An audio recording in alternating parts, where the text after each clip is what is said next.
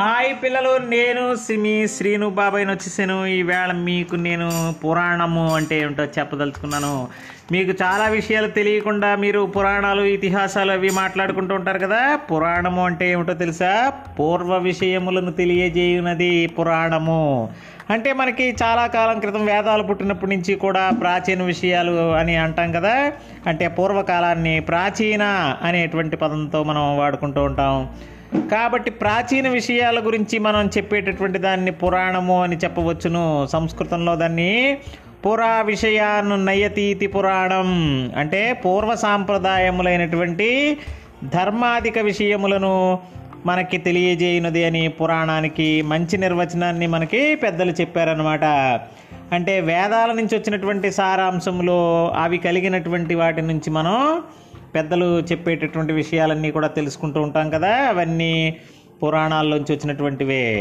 కాబట్టి మొట్టమొదటిగా పురాణాలన్నిటిలోకి మనం చెప్పుకునేటటువంటి పురాణం ఏంటంటే భాగవతము అంటే భగవంతుడి యొక్క కథలను తెలుపునది. భగవంతుడి యొక్క కథల్లో మనం భాగవతము అంటే భగవంతుడు అంటే భగవంతుడు అంటే ఏమి కలిగి ఉన్నాడు అంటే సమస్తము కూడా కలిగి ఉన్నాడు అని అర్థం అటండి. భగము అని దాన్ని పిలుస్తారు. అంటే ఐశ్వర్యము సత్యము కీర్తి సంపద జ్ఞానము వైరాగ్యము అనేటువంటి వాటికి భగము అని పేరు. ఇవన్నీ కలిగి ఉన్నటువంటి వాడు కాబట్టేనట భగవంతుడు. చూసారా? మనకి వేళ రెండు విషయాలు తెలిసినాయి. పురాణము అంటే పూర్వపు సాంప్రదాయములను గూర్చి తెలిపేటటువంటి ధర్మాలన్నిటిని కూడా పురాణం అని పిలుస్తాము.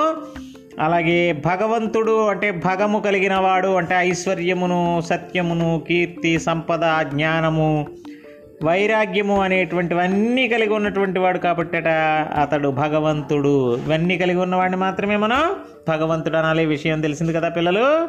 ఇక మీదట ఎవరైనా పురాణము అని అడిగారనుకోండి పూర్వకాలమునకు చెందినటువంటి ధర్మాది విషయములు అని చెప్పండి ఏమీ పర్వాలేదు. ఓకేనా? ఉంటాడు మరి మై సీను బాబాయ్.